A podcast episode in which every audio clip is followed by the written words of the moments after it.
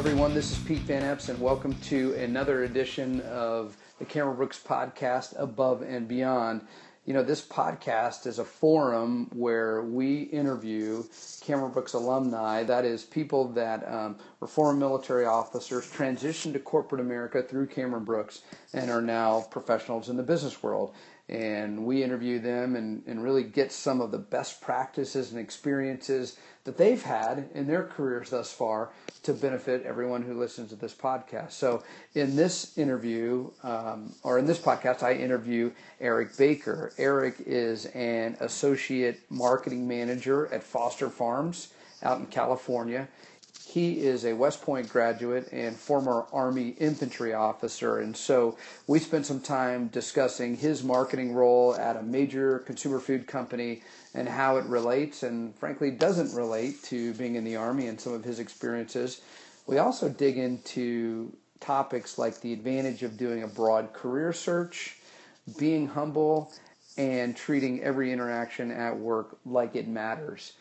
And so I hope you enjoy this episode as much as I enjoyed talking to Eric. For more information about Cameron Brooks, you can find us at cameron-brooks.com. And now, on to the episode. Eric, thanks so much for being on the podcast. Really appreciate you being here. Absolutely. Thank you for uh, for having me here. All right. Well, good. Well, let's launch right into it here. Why don't, why don't you start off and uh, and just share with us a little bit, a little bit about your military background, kind of where you came from uh, before making the transition to corporate America. Yeah, absolutely. I uh, I graduated in 2008 from uh, West Point, uh, and I was an infantry guy. That was the only thing I wanted to do. Um, went down to Fort Benning for about a year. Uh, went through various training programs there, and then headed over to Fort Stewart, Georgia, which is over in um, Savannah um, deployed out of there, um, came back to Fort Benning for the captain's career course, and then of all places, I went to Camp Atterbury, Indiana for my final assignment, um, which was a little bit closer to home for me and my wife. So spent uh, five years in, uh, loved every second of it, and was um, really anxious about making the transition out, but have also loved every second of uh, being out as well. So when you say home, you at, when you were at Atterbury, where's home for you? So my wife and I, we actually met in Savannah, Georgia, of all places, um, but we're both from uh, Cincinnati, Ohio. So that Camp Atterbury assignment was, uh, we were pretty fortunate to only be about an hour, hour and a half away from uh, where our immediate family was at the time. Gotcha. All right, so you and I have known each other for a few years now. You got out of the military in 2013. Tell us a little bit about your transition and your ultimate decision to go work at Foster Farms. Yeah, so Foster Farms was absolutely not on my radar going into the conference. Uh, I had never even heard of uh, the brand, the company, uh, anything about it. You know, growing up in Ohio, um, it's a Foster Farms is a West Coast brand. Um, so my wife and I, we went into the conference um, really with an open mind. Um, we were willing to go wherever the best opportunity was. Um, when I interviewed with Foster Farms, I interviewed with um, a director who ended up being my boss. His name was T.J. Johnson, and um, from the get-go, uh, this guy uh, just really resonated with me. Um, he kind of talked me through how it was going to be a crawl, walk, run transition for me uh, into the business world.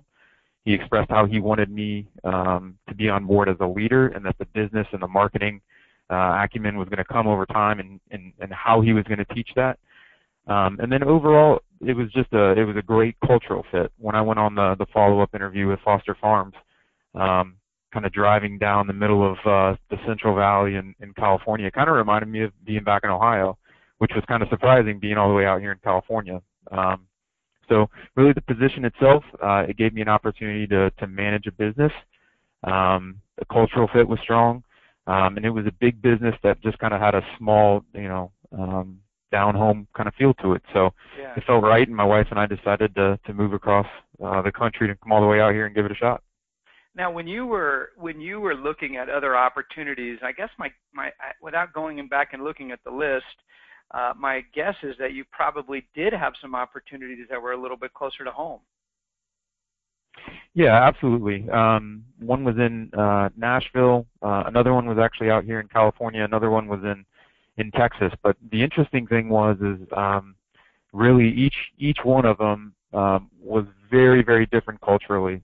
You know, it, it could have been going up to the 45th floor wearing a suit and tie every single day um, in, in in the downtown, or it could be uh, jeans and an untucked, you know, collared shirt. Um, you know, showing up a little bit later. Um, so I mean, each each different opportunity that, that came about presented a different cultural fit, which um, I was so thankful to, to go to each and every single follow-up interview just so I could see the dynamics of each um, each office place. Sure. So when you started, you um, you started at Foster Farms back in 2013 as assistant marketing manager. So when you first came out, maybe you can just kind of walk us through. So you started in that role, then you've taken other roles since then maybe share with us a little bit about what that first role looked like for you, especially you're an infantry guy from the from the army, and now you're doing marketing at a consumer company. And so, tell us a little bit about that and what that role was, and then maybe uh, what you're what you're doing now as associate marketing manager. Absolutely, yeah. I think um, I still kind of smile and laugh about it right now. Um, you know, when when I interviewed with Foster Farms, um, the role itself was as an assistant marketing manager for the fresh turkey business, and fresh turkey would be, you know, your Thanksgiving turkeys, ground turkey that you'd buy in a regular retail store, what have you. And I remember asking my boss, saying, "So who am I going to be reporting to as an assistant marketing manager? Is there a brand manager above me?" He said, "No, you got it." He's like, "You're going to report into me as a director.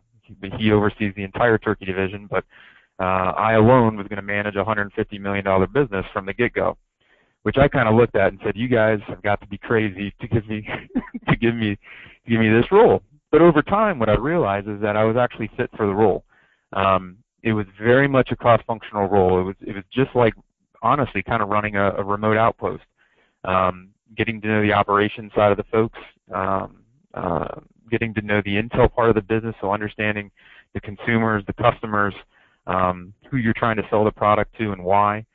Um, really, just a lot of the things that I learned within the, the military just kind of felt you know, fell right into that that marketing role. So uh, I was fortunate to to manage that business for uh, about two and a half years, and then um, as our prepared foods division began to grow across the country and, and kind of grow um, more sales in the in the east uh, I saw an opportunity internally where I could start helping out on the frozen cooked chicken business.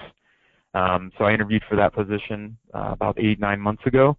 And within that role, um, it's a completely different um, focus. So um, I'm mostly in charge of the shopper marketing. Uh, I manage the, the Foster Farms Bowl game, which is uh, coming up here in December. So I'm the, wow. the lead on that. It's a completely different focus from a digital and, and television um, spend. So the, the marketing budgets are um, significantly more than what I was working with on the fresh turkey business. And then lastly, I'm working for um, two different bosses. So while I loved my my previous boss, I'm learning under somebody you know different, um, different marketing background, different experience, different look on things. So um, it had kind of gotten to the point where I was getting very comfortable with the turkey business, and you know, just like they say in the military, once you start getting comfortable is, is when you get hit. Um, so I knew it was time to transition, and fortunately, I was able to do it within the same company. So where's the uh, where's the bowl game this year, or where is it where is it always held? Yeah, so the bowl game is down at uh, Levi Stadium in, in Santa Clara, uh, California. So it's it's where the 49ers play. Gotcha. Wow, that uh, that's quite a uh, sounds like quite a pro. Or I'm sure it'll be quite a project. Yeah, it's uh, it's it's pretty fun. We were down there on Sunday, um, kind of doing some some brand ambassador type things, handing out coupons, giving um, people discounts for for bowl tickets, but it's just a it's a it's an interesting challenge that I wouldn't have had on the turkey side, and um, just look at things completely completely different. And you know, at the end of the day, it's it's fun, you know, working um, closely with uh, you know the 49ers as well. Yeah. Well, that's not your primary role, though, right? You're you're managing the bowl game, but you're you're also are you managing a, an entire category, or what does it look like day to day for you? So I'm in a, a, a support position, so truly uh, an associate brand manager role where I report into um, a senior brand manager, um, and we manage the, the, the frozen cooked chicken business. So think, um, you know, cooked chicken wings, um, crispy strips, um, anything that you'd find in that, that freezer aisle. Um, and as a, a focus of our company, um, we're primarily a fresh-driven business. So when it comes to fresh chicken or fresh turkey, you have distribution constraints along the West Coast. Um, with frozen, you can ship, you know, nationally. So it's a strategic focus of ours to grow our sales um, east, where uh, we've got voids in our in our distribution. So um, I help support, uh, manage the portfolio of products, um, help support on a lot of the um, the research that we're conducting in terms of the consumers that we're wanting to focus against. And then a lot of our work too right now is being dedicated to innovation. Um, so that's an, an, exciting area where we've got um, a couple of new products coming out in 2017 that uh, we're really excited to see hit the market. Okay, let me ask you a little bit about the analytics piece because uh, you know when I think marketing, I think about looking at demographic information and current sales and uh, places where um, places where products could be sold. Perhaps you mentioned a void in distribution where maybe products aren't sold right now. Sold right now. So, how deep into some of the quantitative analytics are you guys digging into as it relates to developing strategy for you know where you want to sell more product?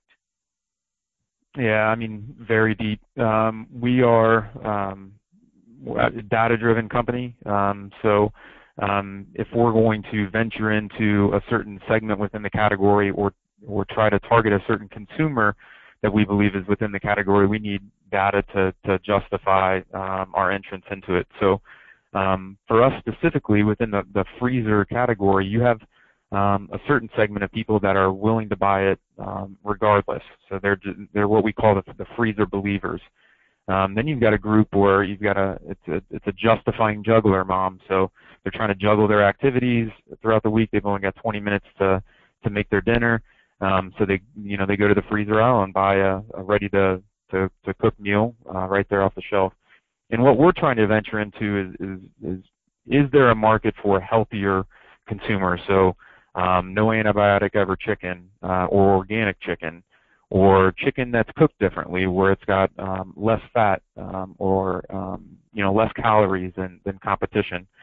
Um, and then really one of the, the things that I think is um, really interesting is there's kind of a habitual nature in terms of the way people um, purchase their product. I mean, we've gone uh, on store visits where we've just casually um, you know watched consumers walk up and down the aisle where um, they just open the door, grab the bag, throw it in, and they, they don't even recall the, the brand that they're purchasing.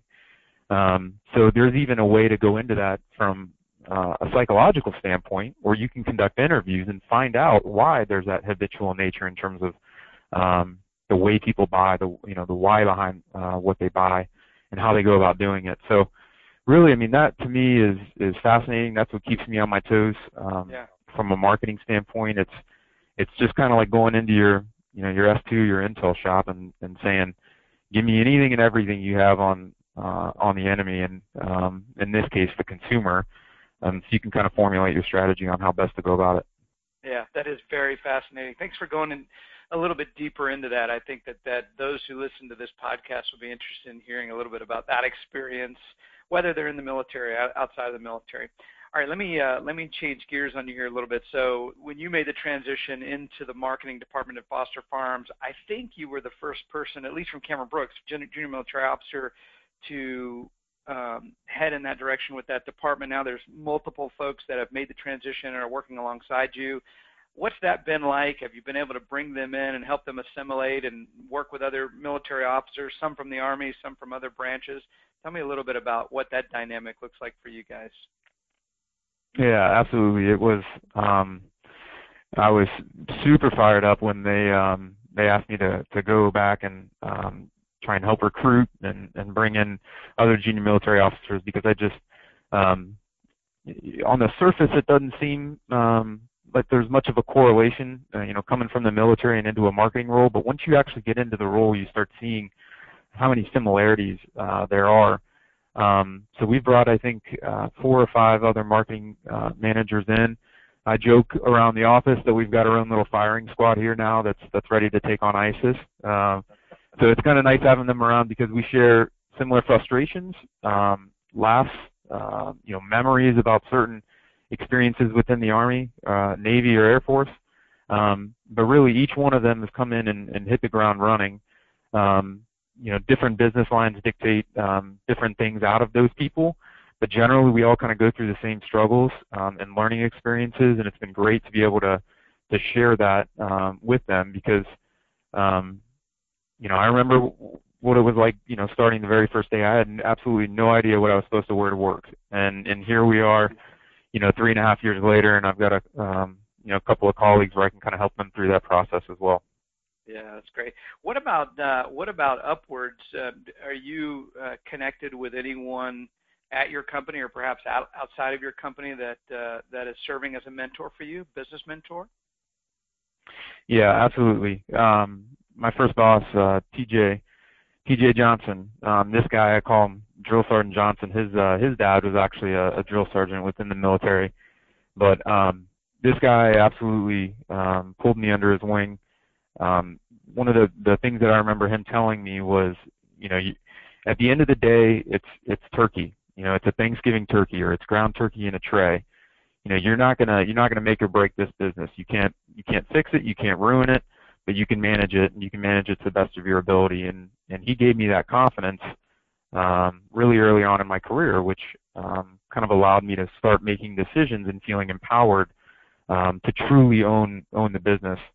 Um, but he's been a, a mentor for me um, really my my last three and a half years here, and I know he'll be a mentor for me moving forward. Gotcha. Um, I I noticed I was looking on your LinkedIn profile, and you hadn't you and I hadn't uh, discussed this previously, but I noticed that you've started your MBA. Is that right? Correct. And how far along are you in that program? Uh, a couple quarters in, so I'm going through the online MBA program at um, Indiana. Um, it's been a, a, great program so far. Um, I'm actually really excited about the the next quarter. We're taking two classes. I'm taking two classes and one is operations management, which is um, we're an operations uh, focused um, business over here, so I know that I'm going to definitely benefit from that. And then my other class sure. is strategic brand management, which is a perfect, oh, yeah. Um, yeah, perfect timing for that. But um, it's been interesting trying to balance the two, especially with uh, you know a four-month-old daughter. Um, but I think it's absolutely crucial to my development within the business world, and then specifically in marketing to um, to learn, you know, anything and everything I can so I can somewhat catch up to um, people that haven't been in the military and, and, and are within marketing so I can get on that, that same curve. Yeah. When you were when you were making the transition a few years back, were you giving consideration to going to school full time? Did you did that ever cross your mind? It did. Um I think one of the things I realized once I once I got to my my job was that I had you know so much to learn just from a day-to-day um, business standpoint. Where you know I, I went I went through certain things um, in my last three and a half years on the job, where now I'm I'm going through it in school, and it's just for me personally, it's just much easier to having gone through it and then going back and applying it from an educational standpoint. It just makes that much more sense. So if I heard you correctly, what you're saying is, you know, coming in and getting three plus years of business experience before going to school. For you, I'm not saying this has to be the right way for everyone, but for you, you're saying you came and like, you know, hit the ground and and and you know felt what the environment was like, and then now going back to school, maybe having some context to apply it to. Yeah, context to apply it to, and just confidence in terms of you know what I'm learning and what I'm truly wanting to do from a professional standpoint. Um, I think you know coming in here and, and having the experiences that I've had really solidified the fact that I wanted to get an MBA and I wanted it to be marketing focused. Um, I know it's been the same way for a couple of other JMOs here. I mean, one of them is enrolled at the the Berkeley Executive Program. One's enrolled in um, Syracuse Online. Um, so yeah, and I, and I would I would imagine that they'd be able to share similar experiences, but it's just it's so much for me. It's just better to apply it um, once I've got um, the experience. Um, let me change gears on you again a little bit. You know, one of the things we like to ask, at least toward the end of the conversation, first question is, you know, in, in, and you and I shared an email, so I, I, I know that you have some pretty good perspective here, but the best book or blog or podcast that you've read or listened to lately, and in this case, I think it'll be a book. But uh, share share with us what you're uh, what you're currently working on, other outside of your MBA, from what you're reading. Yeah, I think um, the book that really resonated with me was it's called Say Anything, uh, and it's written by Doug Crandall and Matt Kincaid. And um, Doug Crandall was uh, one of my mentors when I was actually in school. And um, this book itself is it's about how important it is as a leader to create a culture where um, team members, subordinates, you know, what have you, feel comfortable enough in the environment um, surrounding them that they can speak up and, and literally say anything, um, you know, to a certain degree of, of tact. Um, for me, one of the, the key components of that book is um, the idea of assuming positive intent. And this is a, a really, really difficult thing to do, especially coming out of the coming out of the military, where um, you know you're going to be um, somewhat naive to certain processes. Um, and and people and and I remember just just coming into this job and just thinking that you know everybody just knew everything and and that's kind of the idea behind uh, assuming positive intent was every single interaction I had whether it was on the sales side the operations side or data analytics team when I would have a conversation with them uh, I'd usually follow up with you know thank you I appreciate the work that you're doing I know it took took you a lot of time to to produce this. Uh, I'm going to take this and, and, and do whatever you know with it. But it was always that positive reinforcement. It was it was setting the expectation that what they had provided me was to their best ability, to their best of their ability. Um, and it just kind of built a certain trust and reputation between us, where if I came back to them and, and asked for something later on, that the expectation was is that it was going to be the best that they could provide. Um, I think over time, you know, I had mentioned this in the email to you, you prior. I mean, sometimes you can get taken advantage of um, by assuming positive intent all the time. But over time, you start realizing that those occurrences uh, aren't the norm. You know, they're they're just um, you know here and there, but it, it's it's not the norm. And generally, people are going to provide you with their best output possible when they know that that expectation is there for them.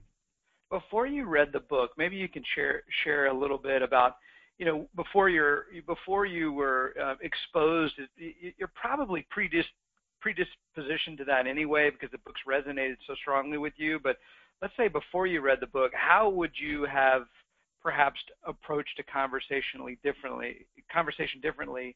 How would your mindset have been pre-reading Say Anything? Yeah, and I think it would have been much more um, reactionary. Um, you know, I think we can all connect to this, it's you get a certain email and your initial read of the email is you got to be kidding me. Like really that's that's your response or or that's your thought and you just kind of get that that fire, you know, immediately built up in you. And and sometimes it's just you got to take a step back, uh, assume positive intent, interpret their message, you know, differently, and then sometimes it's just you know getting on getting on a call and saying, hey, uh, you know, I saw your response to this, and I, I'm thinking that you you you know you you put a lot into it and and um, you know took you a while to come up with this solution. Um, but I'm just I'm not connecting with you on it. Can you explain to this? Can you explain this to me a little bit a little bit further? And just taking that step back as as opposed to being very reaction um, focused, and all of a sudden um, you know that conversation changes completely do you think the military would embrace that type of mentality, like the say anything mentality? I'm not saying that they don't. Uh, uh, I'm not saying that individuals don't, but um, I, I guess if if you were if a military officer was listening to this, could he or she uh, go apply that and be successful in your mind? Yeah, but it's it's it's a really really interesting um, transition because um, you know, it's hard to assume positive intent when you ask a private if they've got all their ammo, if they've got their water, uh, you know, what have you. Um, so usually, yeah, usually you don't want to rely on on that until you've kind of built that rapport through positive, you know, through assume, assumption of positive intent through other occurrences. Um, sometimes it just, you know, the, the situation doesn't dictate that um, that you make that assumption, but um, you know, I think over time, um, as long as you build that trust and they know that you believe in them to give the you know to give everything that they've got um, it's a it's a strong thing that that can take hold over time. Yeah it's really powerful and something that I think that uh, those who listen to this podcast will benefit from. All right final question. What's the best advice that you've given lately and what's the best advice that you've received lately um, in terms of received, uh, it's always to stay humble. And um, my dad always told me, you reap what you sow. Um, so what you put into it, you know, you'll eventually get out of it. But I think you know, just staying humble through the process is is always important, especially as just kind of progress through the career. You just want to stay humble and recognize those around you for helping you get there. Um, the best advice I think that I've given recently is just that every single one of your interaction um, with with people matters. So whether it's um, through an email, whether it's walking down the hall and looking somebody in the eye and acknowledging them and, and, and saying good morning, um, shaking shaking hands, just a strong strong handshake. Do not show up late to meetings. Um, you know, two minutes late is two minutes late. You know, it's there's a lot of small details that I think kind of get lost over time. And one of the most important, you know, things that we learn within the military are, are a lot of those little little detail-oriented things. And it's really important that you retain um, a lot of those details because it has an effect on your personal brand, and people start um, perceiving you um, for upholding those types of qualities. So, really, I could probably just summarize it though that just every single interaction that you have matters. So, so to you know, put effort in every single interaction that you have. Yeah, it's great advice. Let me go back to the the stay humble advice because quite frankly, Eric, you don't come across to me in, in the time that we've known each other and interacted, you don't come across as anyone or someone who is is who, isn't humble. But um, why do you think that's so important, or why do you think that's important to you? I think when, uh, from my from my experience, um, you know, I feel like every not every, but I mean the majority of, of junior military officers that, that come out of the military and, and join a business, you know, they're nervous, they're anxious, they're nervous, they want to do well, um, they don't know how they're doing, they don't know how they're performing, um, but in reality, they're they're performing extremely well just by the nature of who they are and how they go about their business.